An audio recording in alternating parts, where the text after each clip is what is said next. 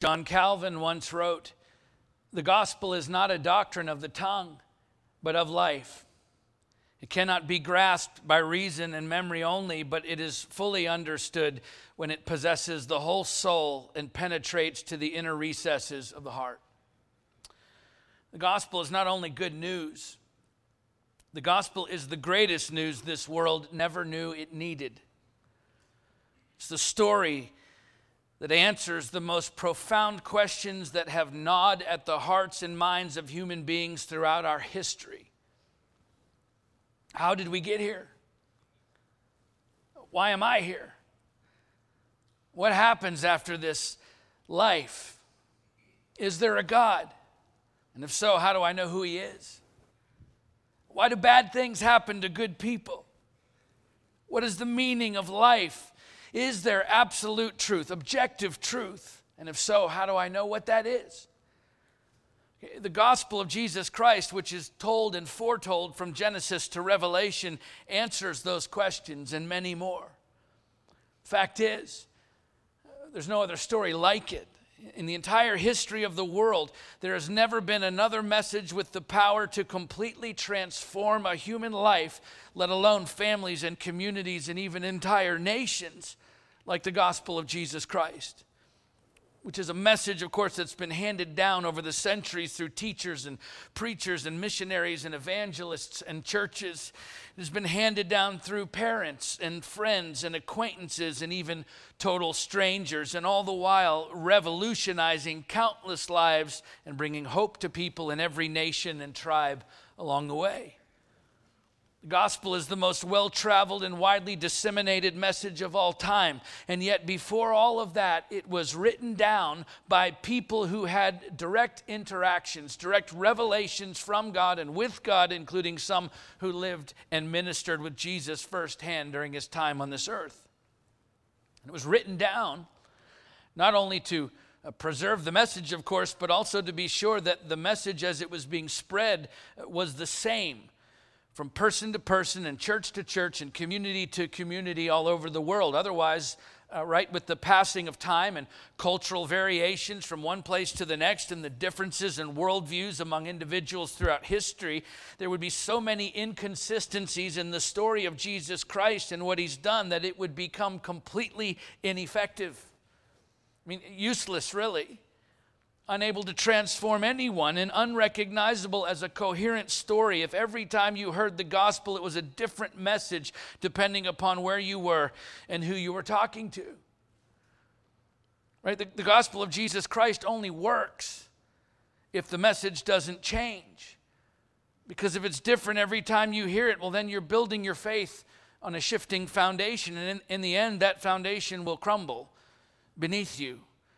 That's why the gospel was written down largely from people who were either there with Jesus or those who had supernatural interactions with God and His Holy Spirit, so that we could all share the same message across time and geography and cultures and communities everywhere we go. And as, as such, there is no equivalent to the one true, unchanging message that has the power to utterly transform the lives of men and women, regardless of their nation, tribe, worldview, culture, or community. That is the power of the gospel of Jesus Christ. Which means, as a follower of Jesus Christ, this gospel is our message, it is our creed. It is our truth and the reason that we hope. The Apostle Peter, referring to those who are persecuted for sharing the gospel, said, Even if you should suffer for righteousness' sake, you will be blessed. Have no fear of them, nor be troubled, but in your hearts honor Christ the Lord as holy, always being prepared to make a defense to anyone who asks you for a reason for the hope that is in you, yet do it with gentleness and respect. 1 Peter 3 14 and 15. So, as followers of Christ, we're not only the recipients of this good news that is the gospel message, but we are also the keepers of the message.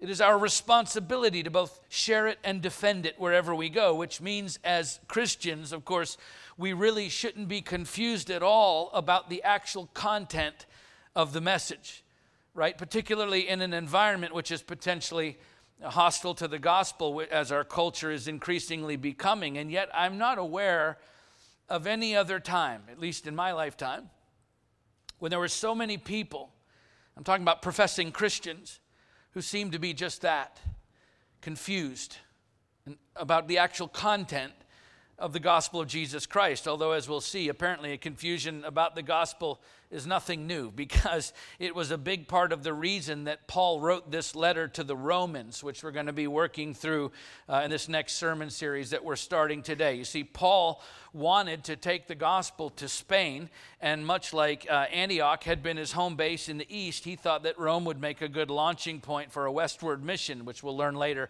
in chapter 15. But more than that, Paul had an overwhelming desire to promote unity between the believers in Jesus who were Jewish and those who were not Jewish, or those Gentiles. And because the Roman uh, church was a mix of Jews and Gentiles, Paul was determined to communicate to these Christians that the gospel includes everyone because there was a lot of confusion at the time about that. It was Paul's desire to communicate the gospel to the people in Rome with a clarity and conviction that was missing among the believers there at the time. And yet, uh, just as the Holy Spirit warned Paul about the peril awaiting him in Jerusalem in Acts 21. Of course, what if he were unable to make it to Rome? And he expresses that concern in the letter. Okay, Paul understood better than anyone the uncertainty of his own ability to travel and spread the gospel based on his 20 plus years of ministry to date and all the impediments that he experienced along the way up to this point. and yet, Rome was the epicenter of the powerful Roman Empire, which ruled over many of the great ancient centers for Western civilization. And so Paul was determined, one way or the other, to get the gospel to Rome. So he decides to write a letter that is so comprehensive that Rome would hear the gospel preached even if Paul himself were not able to go there personally. And because of all that, Romans is a very different letter than all of Paul's other letters to the churches, which focus more on the local church and its challenges and problems, in contrast to Romans, which focuses on the gospel of Jesus Christ, God's great plan of redemption for the world. And because of the comprehensive nature of the letter and the sheer clarity and conviction of the gospel expressed within it, Romans has no equal. It is widely regarded not only as Paul's greatest work, but it is considered by most scholars as the Mount Everest of biblical theology. Martin Luther said Romans is the chief part of the New Testament and the perfect gospel, the absolute epitome of the gospel. Luther's successor, Philip Melanchthon, called Romans the compendium of Christian doctrine. John Calvin said the book of Romans, when anyone understands this epistle, he has a passage open to him to the understanding of the whole scripture. English poet and literary critic Samuel Coleridge said Paul's letter to the Romans is the most profound work in existence. Frederick Godet, 19th century Swiss theologian, called the book of Romans the cathedral of the Christian faith. British evangelist, preacher, and author C, uh, G. Campbell Morgan said Romans was the most pessimistic page of literature upon which your eyes ever rested, and at the same time, the most optimistic poem to which your ears ever listened. While Bible scholar and author Richard Lenski wrote that the book of Romans is beyond question the most dynamic of all New Testament letters, even as it was written at the climax of Paul's apostolic career. Okay, in all of biblical scripture, the letter to the Romans has no equal. And so it is for the purpose that Paul wrote it that we are going to read it and study it together so that there will be no question remaining in our own hearts and minds as to what exactly comprises this most important message that the world never knew it needed the gospel of Jesus Christ. And it is for the sake of the gospel, as we'll see today, that we've been called out by God, set apart unashamedly in service to the message of Christ. Why? so there won't be any more confusion about what the message is and what it means for the people who hear it. Okay? If, if you're a follower of Christ, that's our job. That is our mandate from God for the church to be the one place on earth where people know they can find the answers to life's biggest questions, the unchanging truth of the gospel. And when I say the one place on earth, by the way, I'm referring to wherever you happen to be because this building isn't the church, right? You are the church, and so it is your responsibility to not be confused about the message. As the church, it's your responsibility to carry this gospel into the world with clarity and conviction. So let's jump into this letter together, Romans chapter 1, and see what Paul has to say about what life looks like when you live it for the sake of the gospel. We'll begin with the first seven verses Romans 1 1 through 7. Paul, a servant of Christ Jesus, called to be an apostle, set apart for the gospel of God, which he promised beforehand through his prophets in the Holy Scriptures concerning his Son, who was descended from David according to the flesh and was declared to be the Son of God in power according to the Spirit of holiness by his resurrection from the dead, Jesus Christ our Lord, through whom we have received grace and apostleship to bring about the obedience of faith for the sake of his name among all the nations, including you who are called to belong to Jesus Christ, to all those in Rome who are loved by God and called to be saints, grace to you and peace from God our Father and the Lord Jesus Christ. Writing from Corinth on his third missionary journey, this again is a solid 20 years into his ministry. Paul is now uniquely equipped to share the gospel with the Jews and with the Gentiles, the non Jewish people, because in addition uh, to, of course, being an expert in Jewish law, right? Paul was, Paul was taught and mentored by the great Jewish rabbi Gamaliel himself. Paul was also a Roman citizen, though, who grew up in Tarsus. It was one of the largest cities in the Roman Empire where he was exposed to Greco Roman customs and religions and philosophies. And in the process, he became fluent in Greek as well. And the fact that he was versed in Greek philosophy is attested to by his numerous quotations throughout the New Testament of famous Greek thinkers like Aratus in Acts 17:28 and Menander in 1 Corinthians 15:33 and Epimenides in Titus 1:12 and so right from the start of this letter he not only summarizes the entire gospel in his salutation his introduction tying the Old Testament scriptures to the gospel but he's careful to include both Jews and Gentiles as its intended recipients, not just the letter, but the gospel itself. He says, Paul, a servant of Christ Jesus, called to be an apostle, set apart for the gospel of God, which he promised beforehand through his prophets in the Holy Scriptures, concerning his son, who is descended from David according to the flesh and was declared to be the Son of God. You understand, these are statements concerning the Old Testament that, that connect, uh, would have connected specifically with the Jewish audience, including uh, the phrase Son of God, which was the Jewish title for Messiah. So they understood exactly what he was saying.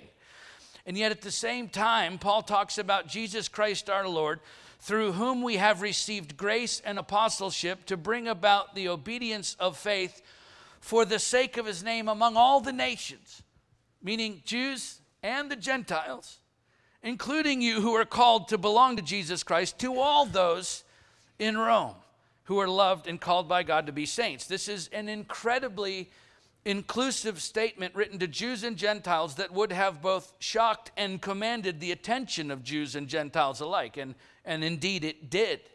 Okay? In fact, uh, uh Romans became such a profoundly important letter to the Christians in Rome. It's widely accepted that the letter was read in every meaning, a meeting of the Roman church. Every time they got together, they read this letter. Furthermore, there was an edited version of it without the personal references in chapter 16 that was widely distributed among the early churches as a summary, a synopsis of the apostolic doctrine of the gospel. The entire message about Jesus Christ and how Christ's saving activity transforms all of life and all of history. This was a handbook for the early church. And yet again, just in these first seven verses of the letter, we find an entire, albeit abbreviated, gospel presentation. It's breathtaking. In verses 2 and 3, he says that Jesus fulfilled the Old Testament prophecy that a descendant of David would forever rule, and therefore he's the Messiah. In verse 4, he says Jesus was declared by God the Father to be the Son of God in power when he was raised from the dead. So, this Jesus who was crucified, raised from the dead after three days, that was the claim. It took place uh, at God's right hand as the messianic king, the eternal Son of God, who has reigned forever with the Father and the Holy Spirit. This, these are heady comments, to, especially to a group of Jews. In verse 5, he says, The goal is to bring about the obedience of faith for the sake of his name. And the word name here, onoma, in the ancient Greek means reputation or honor. So, the purpose of this gospel message is to bring people to faith in Christ that he may be glorified. And in verse 7, he says, This message is to all those in Rome, by the way, called to be saints. All believers, not just the Jewish believers. And of course, he starts it all off by saying, This is what we as believers have been set apart for. We've been set apart for this gospel. Now, a few weeks ago, we worked through Paul's letter to Titus, where we talked about the fact that as uh, Christians, we're called out by God to be set apart, to be different. And of course, the next logical question is set apart for what? Well, this is what Paul is answering here. And as believers and followers of Christ, uh, listen, no matter your station in life, no matter your background, ethnicity, life experience, qualifications, or lack of them, no matter who you are or where you come from, if you are a believer and follower of Christ, for the sake of the gospel, you have been set apart for the gospel. And yet, I don't think we always seem to get that. The fact that there's a primacy to the gospel above all else in our lives, that the gospel is to take priority over every other concern in our entire lives. Listen, from the mundane to the monumental. The first and most important question we should be asking in every decision we ever have to make is how will this decision affect the message of the gospel going into and coming out of my life? Because that is the primary purpose of our existence. It's why we're here. Listen, we're not here to make the most out of our life on this earth. We're here to make the most out of His life on this earth by reflecting Jesus Christ and His gospel in our own lives. The fact is, our biggest problem isn't actually what's happening in the world today. As crazy as everything is that's happening in our world today, our culture today, that's not our biggest problem. No, our biggest problem is actually what's happening in the church today. The fact that Christians are by and large more concerned and preoccupied with this world than they are with the gospel. So, look, just honestly ask yourself more than you concern yourself with politics, more than you concern yourself with social media, more than you concern yourself with today's headlines, more than you concern yourself with whatever's popular, more than you concern yourself with any other message in the world today, do you concern yourself with the message of the gospel of Jesus Christ? Okay, it's not that those other messages don't matter, it's just that the gospel matters more. It's not that we don't need to answer the, the answers to the problems that are ailing this world. It's that the gospel is the answer to what ails this world. It's not that we shouldn't be engaged in those conversations. It's that the gospel is how we engage in those conversations. Because the gospel points people to Jesus Christ. And so, if we've been set apart for the gospel, then our lives and our speech should also point people to Jesus Christ. I've said it before. The gospel message is subversive to the message of this world. Okay, the way the gospel defines truth and beauty and goodness, as author Michael Bruner puts it, is antithetical to the way the world defines truth and beauty and goodness. The gospel message is subversive to the message of this world. That's why it's rejected by the world. If the gospel was uh, innocuous, right, harmless, if it was tame, then no one would care. because the, the gospel message is a subversive message. Sharing the gospel then becomes a subversive act. And you'd better believe people are going to care when you challenge the very core of what they believe about truth and beauty and goodness with, with the message of the gospel.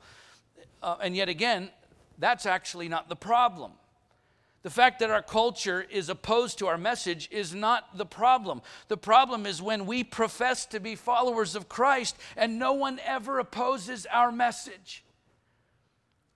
That's the problem because that's usually a sure sign that we have actually neglected the gospel, that our faith has become idle and we're drifting away from the profoundly provocative truth of this message that Jesus Christ, the Son of God, came to the earth in the form of a man, born of a virgin, was crucified for our sins, rose from the dead, and ascended to the Father, which means the only access that anyone can ever have to God is through Jesus Christ by his grace, through our faith, when we repent of our sin and turn our lives over to him. Jesus was crystal clear on the message. There is no other way for you to be saved, to get to heaven, to know God. It's a very clear and convicting message, and yet the taming of it, the watering down of this gospel has become a plague in the American church today. In Hebrews 2 1 and 3, uh, the author warns us against neglecting the message given to us by Jesus Christ, the gospel. He says, Therefore, we must pay much closer attention to what we've heard, lest we drift away from it. For since the message declared by angels proved to be reliable, and every transgression or disobedience received a just retribution, how shall we escape if we neglect such a great salvation? It was declared at first by the Lord and it was attested to us by those who heard. And the word neglect there, by the way, in the Greek is the word amaleo. It means to be careless lover of, or more specifically, it means to make light of. So neglecting the gospel message isn't just a matter of not spending enough time in God's word, it's also a matter of trying to make the message something less than it actually is, to make light of it why would we do that? Because in, honest, in honesty, we'd rather adjust the Word of God according to the way we live instead of adjusting the way we live according to the Word of God. I mean, right? I mean, it's much easier for me to make the Word fit my own lifestyle than it is to have to change my life to fit the Word of God. And so, look, when you share the truth of the gospel with an unbeliever, typically they'll react one of two ways. Either they'll move toward it or they'll move away from it, but rarely will they remain indifferent unless you have made light of it. Unless you're sharing a message that actually challenges no one. Because it's easy to be indifferent about a message that has no real impact on our lives or the way we see the world, right? I mean, who cares if it doesn't challenge the way I'm living? Believe what you want to believe. In fact, the group of people who tend to be the most indifferent about the gospel message, at least in my own experience, is Christians who've made light of the gospel. It's as if we see the gospel as something that has been set apart for us rather than seeing ourselves as being set apart for the gospel, which is a critical error. Okay, when Paul introduces himself as a servant of Christ Jesus in verse 1, the word servant he could have used a different word, but the word that he chooses to use to describe himself is the word doulos in the Greek, which literally means a slave. Paul says literally, I'm a slave of Jesus Christ. I've been set apart in servitude to this gospel. It owns me. It's not the other way around. The gospel has not been set apart for us, we have been set apart for it. We belong to it. And as such, it is to take priority over every other concern in our lives. Look, that means whatever we need to adjust in our lives, whatever changes we need to make, whatever sacrifices we need to accept to give the gospel the primacy in our lives that it demands, then so be it, because that's what we've been set apart for, for the sake of the gospel coming into and going out of our lives the unadulterated, unwatered down gospel. Pastor and author Kevin DeYoung said, This world needs to see Christians burning, not with self righteous fury at the sliding morals in our country, but with a passion for God. Let's keep reading verses 8 through 15. First, I thank my God through Jesus Christ for all of you, because your faith is proclaimed in all the world. For God is my witness, whom I serve with my spirit in the gospel of his Son, that without ceasing I mention you always in my prayers, asking that somehow by God's will I may now, I may now at last succeed in coming to you. For I long to see you, that I may impart to you some spiritual gift to strengthen you. That is, that we may be mutually encouraged by each other's faith, both yours and mine. I do not want you to be unaware, brothers, that I have often intended to come to you, but thus far have been prevented, in order that I may reap some harvest among you as well as among the rest of the Gentiles. I'm under obligation, both to Greeks and to barbarians, both to the wise and to the foolish. So I'm eager to preach the gospel to you also who are in Rome. So not, not only does Paul say, I'm set apart for the gospel, but here in verse 9, he alludes to the fact that he lives his life in service to the gospel. And then he spends the next six verses or so describing what that looks like.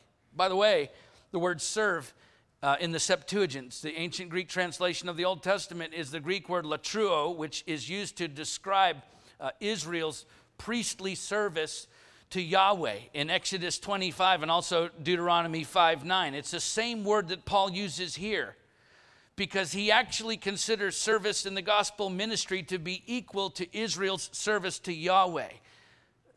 These are provocative, subversive statements to the Jews. He also uses the term to describe uh, the Gentile service to God in Romans 12:1, so nobody gets left out. Okay?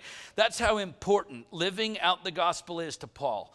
And so he says, without ceasing, I mention you always in my prayers Okay, a life in service to the gospel is a life spent lifting one another up in prayer. And yet it's more than that. There's a genuine longing to be together with his fellow believers. I can relate to Paul. I know what it feels like to be apart from my family and want so desperately to be with you. And he expresses that to, to them. He says, I want to be with you, asking that somehow by God's will I may now at last succeed in coming to you, for I long to see you.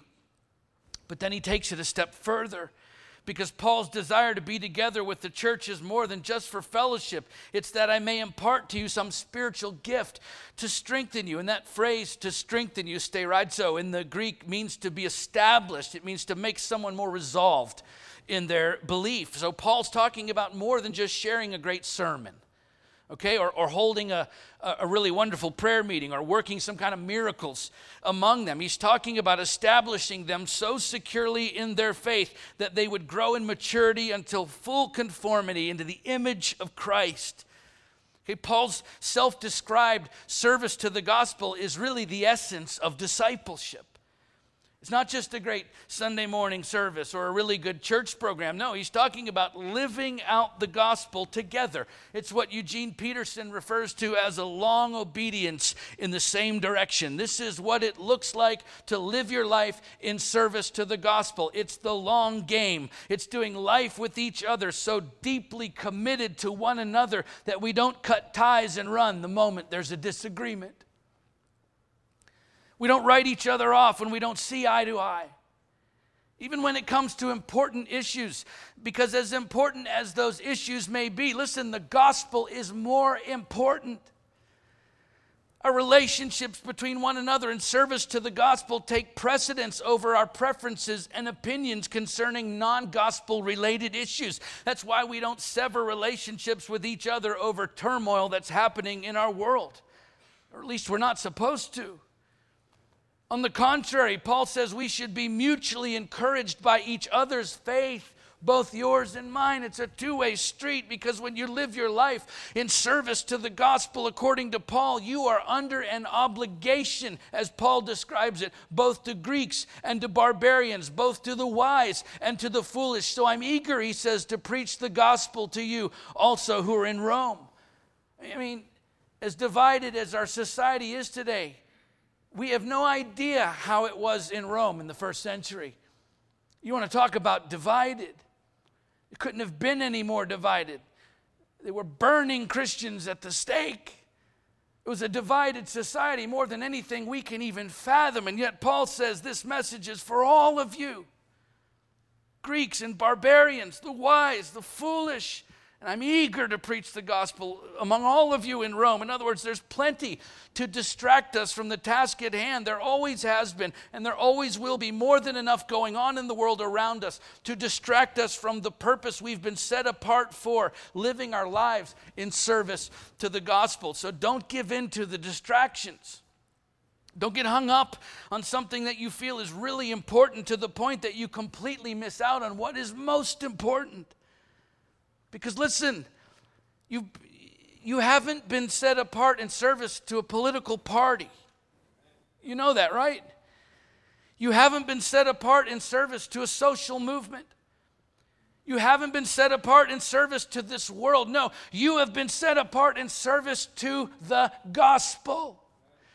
So don't allow any of those other things to dictate the status of your relationships because you don't serve the world's agenda. You serve a gospel agenda, which is all about relationships and not just relationships with the people you agree with. Paul said, I am under obligation both to Greeks and to barbarians, both to the wise and to the foolish. You haven't just been called to be in relationship with the parts of the body you prefer. Sorry. You've been called into relationship with all of God's people. Like it or not, that's what it looks like to live your life in service to the gospel, okay? Of all people, we, the people of God, we cannot afford to be so small minded that we're only willing to be in relationship with the parts of the body that are just like us. I mean, if that's the case, we need to get over ourselves. Because living your life in service to the gospel means living your life in service to God's people, all of them. Is that easy to do? Of course, it's not easy to do. The fact is, there isn't one person in all of biblical scripture or among the great men and women of the faith since, for that matter, who found following God to be easy. So, why do we think it should be easy for us? Why do we immediately back away from relationships with other people the moment we're met with the slightest resistance, the first sign of disagreement? Is that because we don't like making other people feel uncomfortable, or is it because we don't like making ourselves uncomfortable? Because living your life in service to the gospel is going to make you uncomfortable at times, and that extends beyond just your relationships, by the way. It touches every area of your life. Right? Why are we happy to give out of our abundance but not so much out of our need? Are we trusting in God or are we trusting in our income? Why are we willing to take risks for something we want but not for something God wants? I mean, who are we actually living for, Him or ourselves? You see, the truth is, in our culture today, including our church culture, we are obsessed with comfort and security and prosperity, despite the fact that Jesus flatly rejected all of that. In fact, he consistently led his disciples into a completely different way of living, one that was so deeply and radically committed to the gospel that no sacrifice, no risk, no cost, no discomfort, no amount of humility was too great. Now, just think about that for a minute and then be honest with yourself. Are you actually willing, for the sake of the gospel, are you willing to sacrifice everything? That you have? Would you literally risk it all? Are you prepared to give up all that you have in service to the gospel if that's what Christ called you to do? And before you say yes to that, it's important you understand something. It's important for you to understand that that is, in fact, exactly what He's calling you to do. Okay, if you're a follower of Jesus Christ, everything that you have, including and especially yourself, belongs to Him, not you. Your money, your time, your abilities, your possessions, your schedule, your marriage, your kids, your heart, your mind, your intellect, your aspirations, your plans, your pride, your desperate need to be right. Every single part of your life belongs to Christ now. Every bit of it is His. Listen, to do with what He pleases. The Apostle Paul said it this way It is God who works in you, both to will and to work for what? For His good pleasure to do with whatever he pleases. Philippians 2:13 because you're not your own. You're bought with a price. 1 Corinthians 6, 19 and 20. Think about that. If you're a Christ follower, your life, all that you are, everything that you have, every bit of it, it all belongs to Him. He owns you. And here's why that's not just a, a, theological concept that we agree with in church, because when you come to truly accept that everything you have, and all that you are is not yours, but it's actually His. When you finally accept that, it will utterly transform the way that you live your life on a daily basis, just like it did for Paul. Because look, it's far simpler to lay down what you have no claim to, right? To risk what isn't yours, to give away what doesn't belong to you in the first place. I mean, right? If it's not yours, it's really easy to give it away. I've shared this analogy with you before. If someone handed you handed you $1,000 to hear in church, the person next to you uh, or the person behind you or in front of you turned around and handed you $1,000 and said, Hey, can you please put this in the offering for me uh, later on? Or can you please give it to that person over there because I know they need it? Well, you wouldn't think twice about doing what they ask you to do. Why? Because that's not your money, you're just handling it for someone else. But to take $1,000 out of your own wallet, out of your own checking account, okay, that's something altogether different. Why? Because that's mine. See the difference, right? We say it all belongs to Jesus until he tells us to give it all away. We're not just talking about money here, we're talking about everything. When that person hands you that $1,000 and tells you what to do with it, you have absolutely no right to do anything other than exactly what they ask you to do with it. Why? Because you have no claim to that money. You're getting the picture. Everything you have, including your own life, was handed to you by God. Every single moment of every single day, He's telling you what to do with every single bit of it, which means you have absolutely no right to do anything with it other than exactly what He's asked you to do with it because you have no claim to any of it. You're simply handling it for Him. That means the breath in your lungs belongs to Him. The blood in your veins belongs to Him. The beating of your heart belongs to Him. The plans you make belong to Him. The possessions you have belong to Him. Every thought, every intention, every motive, every aspect of your life, and your life itself belongs to Him. Which means every time you try to keep what you have from God or from doing what He's instructed you to do with it, it's the same as taking that thousand dollars from that person who asked you to give it away, and instead you put it in your pocket and you walk away. I mean, that, that sounds ridiculous because we wouldn't do that to someone else, except for the fact that many of us do exactly that to God every day. Okay, for the sake of the gospel, we've been set apart for the gospel, to live our lives in service to the gospel, which is going to require you to give all that you have. Richard Braunstein once said, It is possible to give without loving but it is impossible to love without giving. Let's finish our story for today, verses 16 and 17. For I'm not ashamed of the gospel, for it is the power of God for salvation to everyone who believes, to the Jew first and also to the Greek. For in it the righteousness of God is revealed from faith to faith, as it is written, the righteous shall live by faith. So Paul finishes his initial summation of the gospel, which explains why he's so eager to preach it to everyone he can, because he says it's the power of God for salvation to everyone who believes. And then he ends the thought with, the righteous shall live by faith, which is a quote from Habakkuk 2 4. In other words, he's just driving the point home to his Jewish friends. And then he ends the thought uh, uh there with the, the quote from Habakkuk 2 4. Now, listen, Rome in the first century, uh, Rome was not a friendly place to Christians, okay? The church at this point was an obscure, unwanted blot on an otherwise glorious society as far as the government and most of its citizens were concerned. And because of that, there was a temptation to be ashamed, to hide their affiliation with the gospel. It was a very real problem with the church there at the time. But Paul was not ashamed of the gospel because, again, he says it's the very power of God. And like Paul, we've been set apart for the gospel called to live our lives in service to the gospel, not ashamed of the gospel.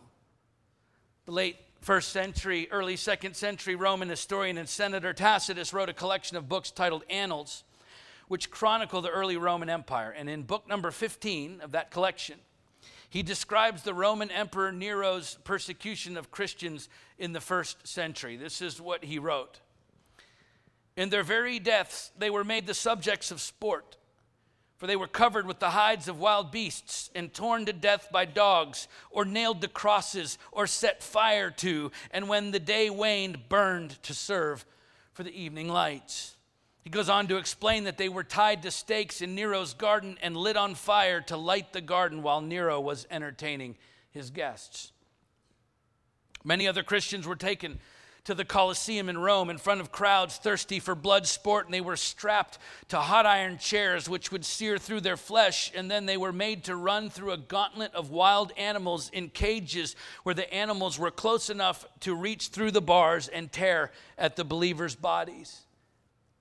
And all the while, all that these Christians had to do to be spared this torture was to recant their faith in Christ and yet, one after another, after another, after another, after another, they willingly accepted the most horrendous torture and death because renouncing their faith in Jesus was even more unthinkable than the torture they knew they were about to endure.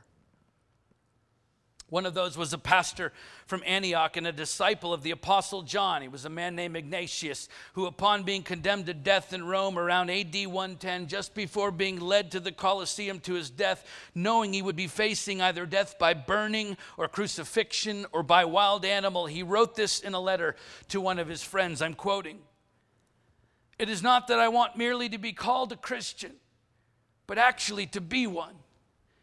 Yes, if I prove to be one by being faithful to the end, then I can have the name.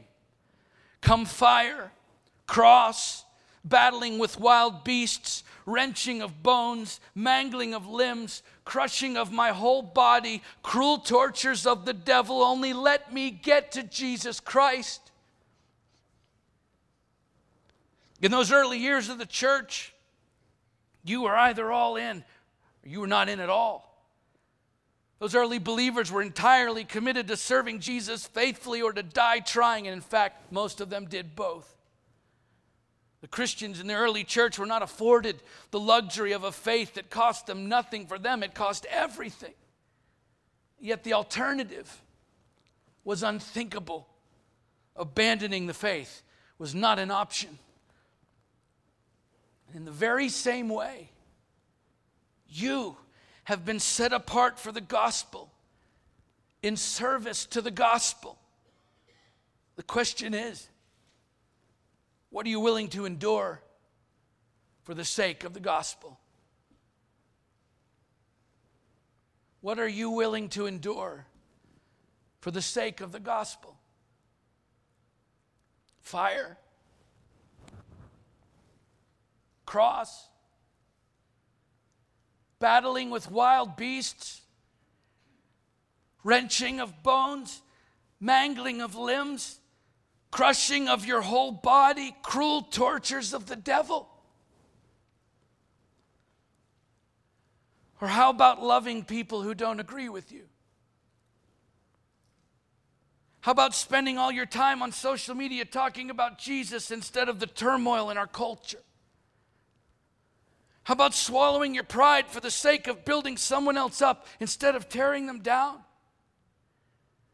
How about loving someone into the kingdom by unashamedly sharing the gospel with them, even when you'd rather talk about anything else? Because you've been set apart for the gospel, not for anything else. To live your life unashamedly in service to the gospel, to spread this message with clarity and conviction, the greatest message this world never knew it needed. Of course, that isn't always going to be easy because sometimes the world gets in the way. Sometimes people don't make it easy. Sometimes it's going to cost you to live that way. And that's when you have to answer the question what am I willing to endure for the sake of the gospel? Let's pray.